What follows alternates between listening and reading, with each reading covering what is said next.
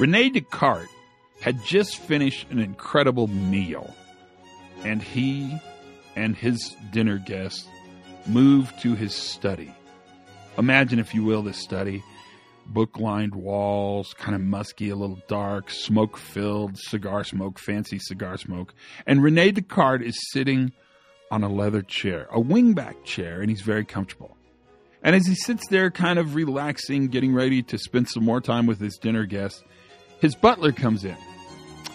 His butler says, Mr. Descartes, I have a fine tawny port for you and a cigar. Will you be having a cigar tonight with your port? And Rene Descartes looks up at the butler and says, I think not. And Rene Descartes disappears.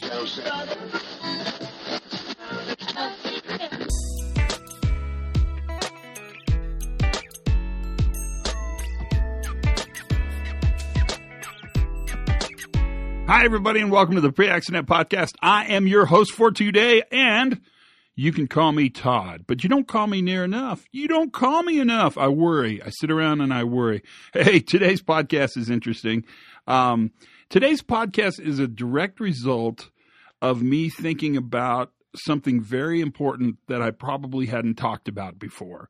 And so I want to talk about it with you in pretty good detail. Hold on to your seatbelts.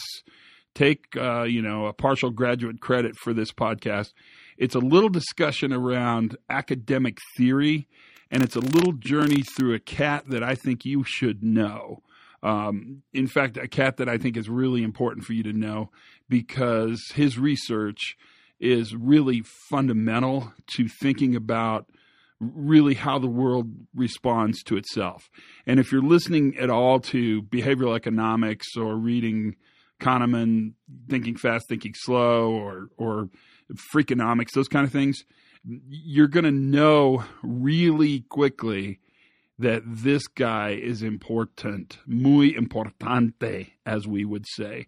So sit back and relax. It's great here, man. November is on its way. Everything is happening. We're heading towards my favorite holiday of all, Thanksgiving.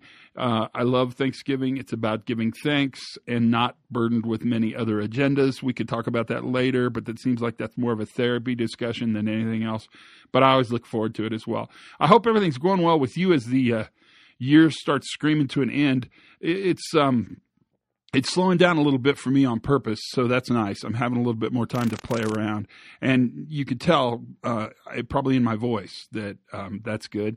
I, I, hope everything is marvelous for you. I, I really do. Let, us not um, chat much more and get into this podcast. I think you'll find this podcast um, interesting. Listen carefully. I'll be curious to see if it elicits comments from you. Without any further ado, um, let's just say this class is in session. So I realized, kind of in the middle of the Andrew Barrett podcast, you remember that a couple weeks ago? I realized in the middle of that conversation that there's a whole bunch of stuff that I haven't told you about me, although most of the stuff I have told you about me, but I haven't told you about me as it relates to kind of the academic underpinning for all this work we do. And and that's neither really here nor there. It's not terribly important either way.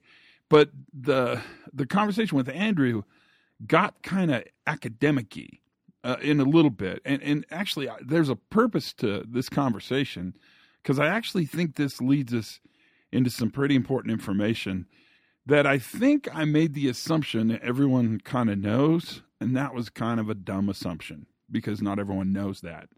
And so let's talk a little bit about sort of the journey I went on, because um, that's the question Andrew asked me, and and I'll just kind of blab out my journey. So so when I got my PhD, um, I studied with a guy named Everett Rogers, he he was uh, he he was my advisor. In fact, he was the chair of my committee, and so it was kind of uh, it was more than just studying with him.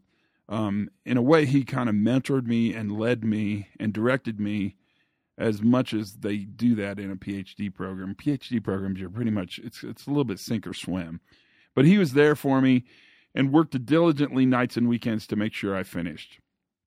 Which if you have an advanced degree, you know exactly what I just said. Um, it's easy to not finish. Plus, I think he was, you know, tired of me. Get get him out of here. Get him out of here. And and Ev Rogers is is quite remarkable. Uh, unfortunately, he passed away a couple years ago, but he was an incredible scholar. And I'll bet you you know him. You may not know him, but I'll bet you do know him because Ev Rogers he wrote a lot of stuff, but the book that he's most famous for and has many, many versions of it, and it's out even today. In fact, a book that Malcolm Gladwell, who is no booger in uh, contemporary writing right now, a book that Malcolm Gladwell calls the very best example of academic research available, is a book called Diffusion of Innovation. And that was all Ev Rogers' work. Ev, his, his, he worked everywhere. He was at Stanford for a long time. Then he was the Annenberg Chair at USC. He he's he's he's he's quite an impressive scholar. He was quite an impressive scholar. But this book he wrote talks about how ideas are diffused. And the reason I say I think you know it is because I'll bet you've seen his work. So if you've ever seen a kind of an S curve that talks about how new ideas are generated and moved through organizations or societies or cultures, you you've seen his work, and that S curve starts at the very bottom, the slowest people to um, to actually take on new ideas. He called those people laggards, and then he moved up this S curve, and the fastest people to take on new ideas he called early adopters. And so, if you've heard those phrases and you've been in meetings where you hear about laggards and early adopters, that's all Rogers' work. And what Rogers studied was how ideas moved through organizations or through cultures or through countries, but he was really focused on on ideas. And he looked at really interesting things like hybrid seed corn, which actually is a really interesting um, set of data because most corn that's grown anywhere in the world is hybridized, and how it was hybridized and how it diffused is is actually kind of a fun thing to look at. You can kind of see who is brave and will try new ideas quickly, and who's rather not brave, rather conservative, small c, and and waits longer until sort of the news is out and the jury's in before they make those those um, those decisions. Now that's kind of a, a really interesting part of our work because the way new ideas around safety and reliability move through organizations follows that diffusion curve. And so I've always been really interested in how this new view stuff moves and how it works.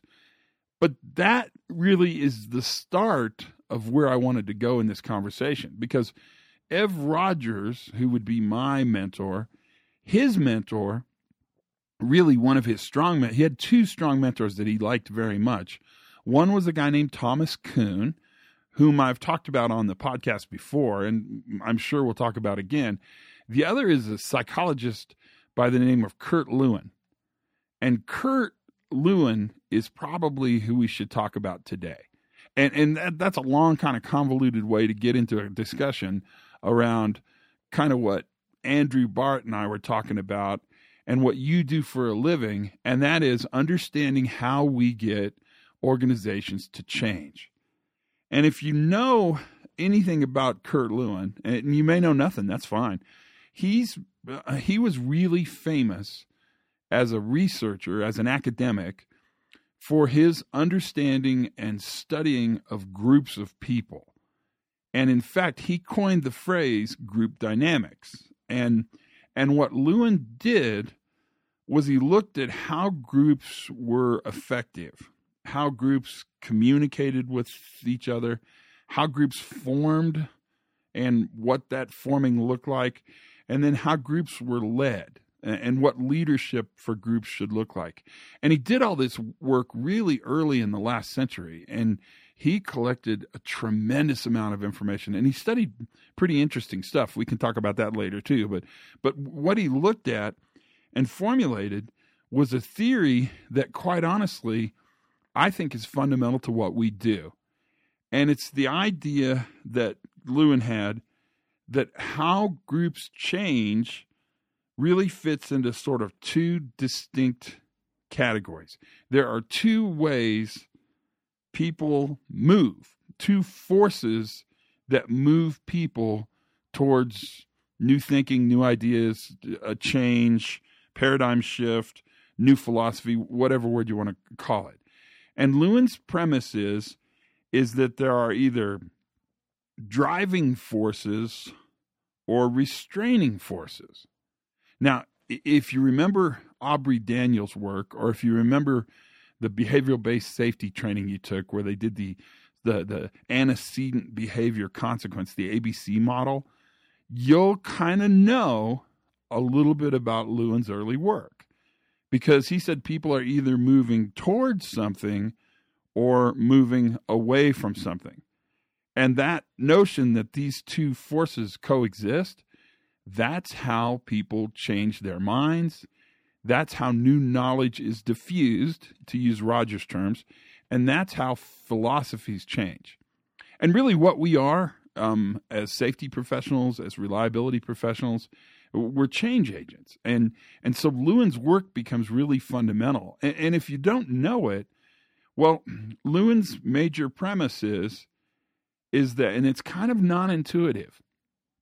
So his his research findings were not what you think they are. In fact, if you look at behavioral based safety, behavioral based safety sort of as a basic premise says you get what you reward, you don't get what you punish.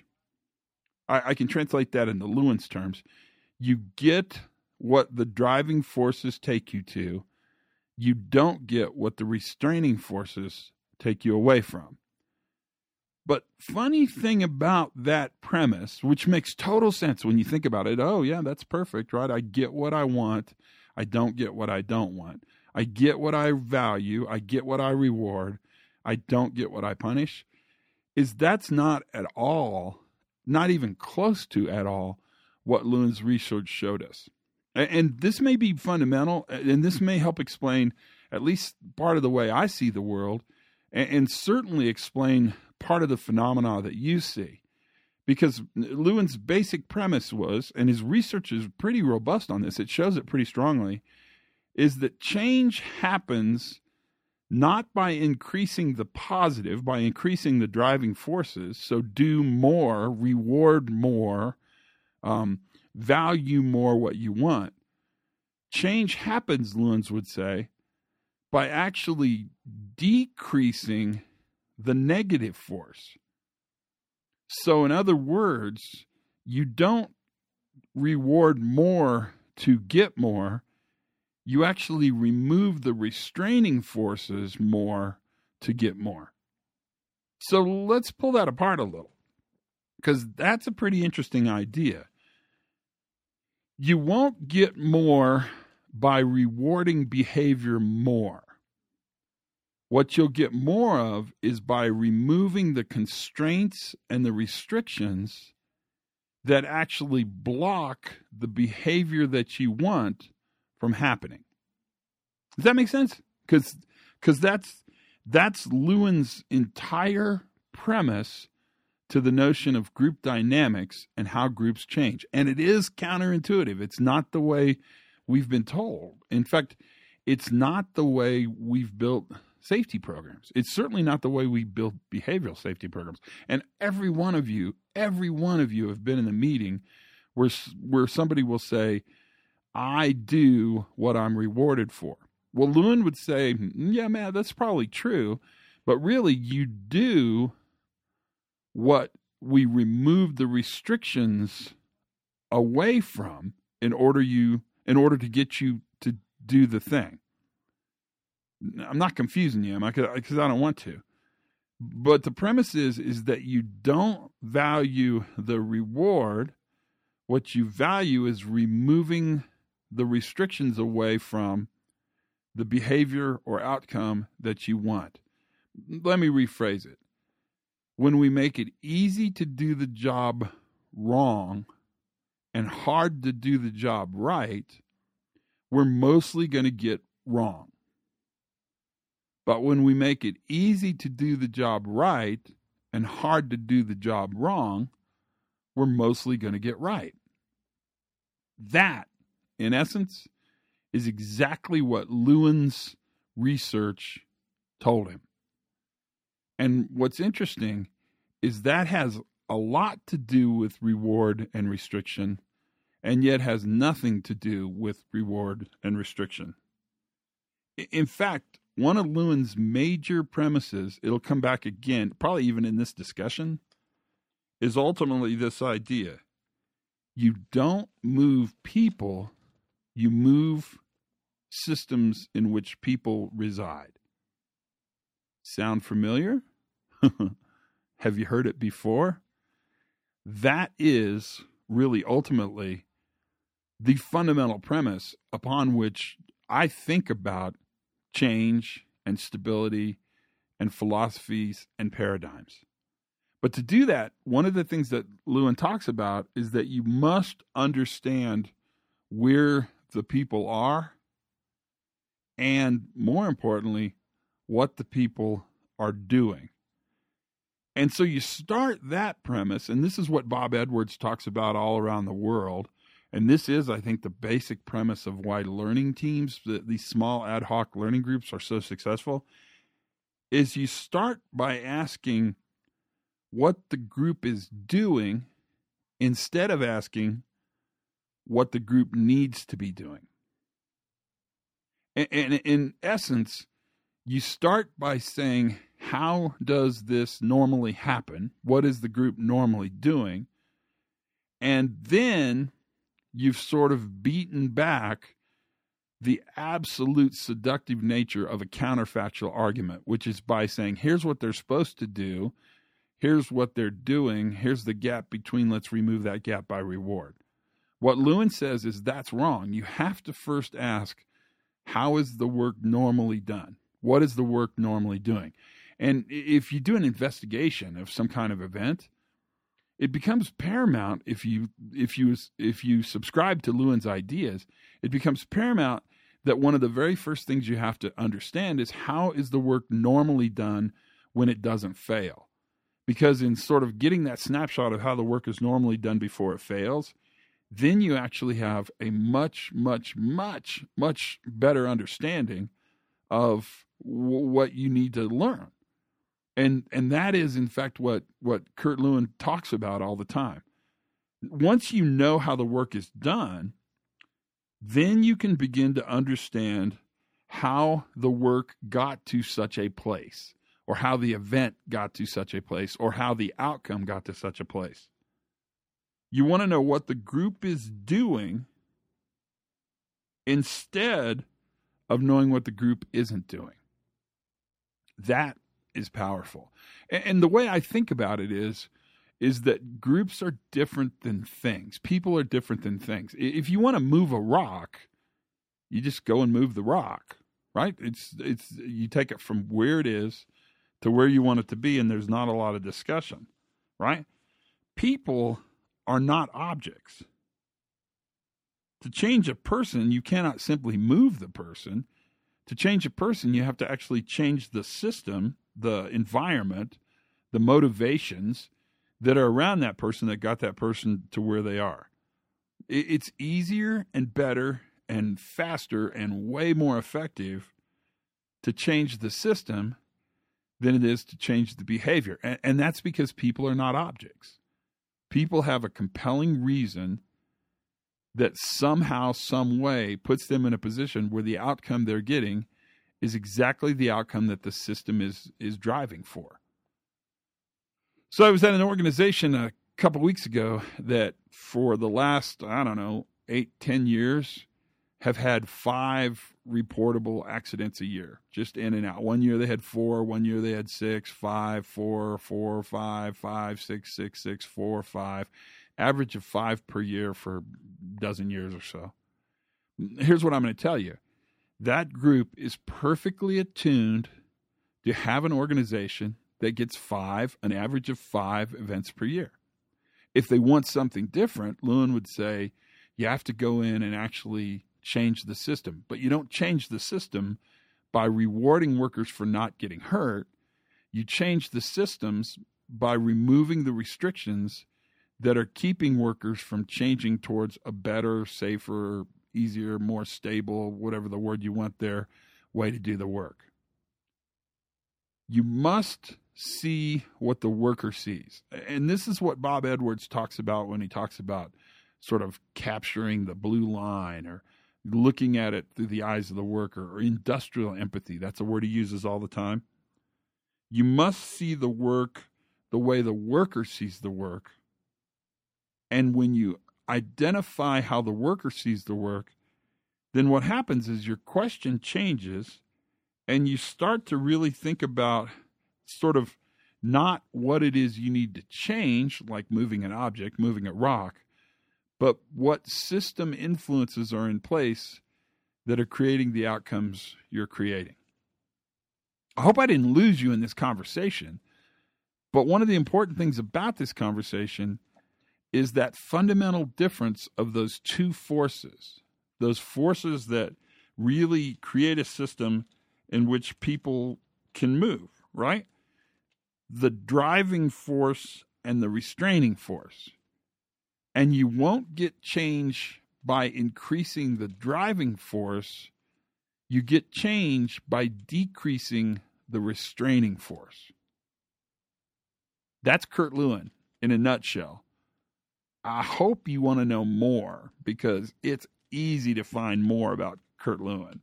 I mean, just jump in there and look up Kurt and look up Rogers and look up these people and see what they're saying and then counter counter position it to what you've been told. Because part of what is a challenge for us is that the way we want to change is sort of built into folklore and not into evidence. And evidence makes us smarter, and evidence makes us more effective, and evidence helps us make change. Two forces at play, two incredibly powerful forces at play. And you manage those two forces every single day. I mean, that, that's what you do for a living. In fact, that's our entire job the driving force and the restraining force. Kurt Lewin would say, don't focus on the driving force, focus on the restraining force. Move away the things that keep workers from being successful. So that's the podcast for today. What did you think? I can't emphasize enough, so therefore I'll try to because I can't. Here I go. How important Lewin's ideas are to really more enlightened thinking around change. That it's not about making rewards for doing things well intrinsically that's not terribly valuable and people are rewarded with many many different things they're just many everybody has kind of different things they look for. That ultimately what we want to do is remove the resistance away from doing things the right way. And if you think about the, the adage if we make it easy to do it safe and hard to do it wrong then what we mostly get are easy to do it safe. People are like water they're they're constantly looking for the path of least resistance. And that is what Lewin says in his thinking and in his work is that what we do is we don't reward good outcomes, we remove resistance to create good outcomes. And that premise is worth its weight in gold. I mean, it's the reason USB sticks only go in one direction. It's the reason Poka-yoke, right? If you're familiar with that from your manufacturing side, it's the reason we design systems to create the outcomes we create. And and we do that by managing reward, of course, but by more importantly, removing resistance. And that is non intuitive. That is not a natural thought. Um, trying harder, being nicer, is not in and of itself sufficient enough to actually facilitate change. And so that's where we are. And I, to me, this was a discussion that was, we should have had it a long time ago. I just didn't think to have it until I started thinking about uh, all the stuff we were talking about when we were talking about kind of academic bantering around who owns what and what about ideas that are true and ideas that are not true. And and that sort of brought forth the need to have this podcast. I thoroughly um, appreciate the opportunity to have this conversation with you. But more importantly, I really want you to take these ideas and chew on them a bit. Don't don't buy what I say. Um, that's not very satisfying. What I want to do is is get a discussion with you on what you think about these ideas. That is uh, incredibly valuable. That's a that's a really good way to think about um, managing a, a giant shift in paradigm, which is what you do for a living. So be strong, you guys, because right now the world needs us to be fearless. No fear, fearless, fearless, fearless. Um, have as much fun as you possibly can. Learn something new every single day. I hope today was one of those days for you. And most importantly, remember be safe.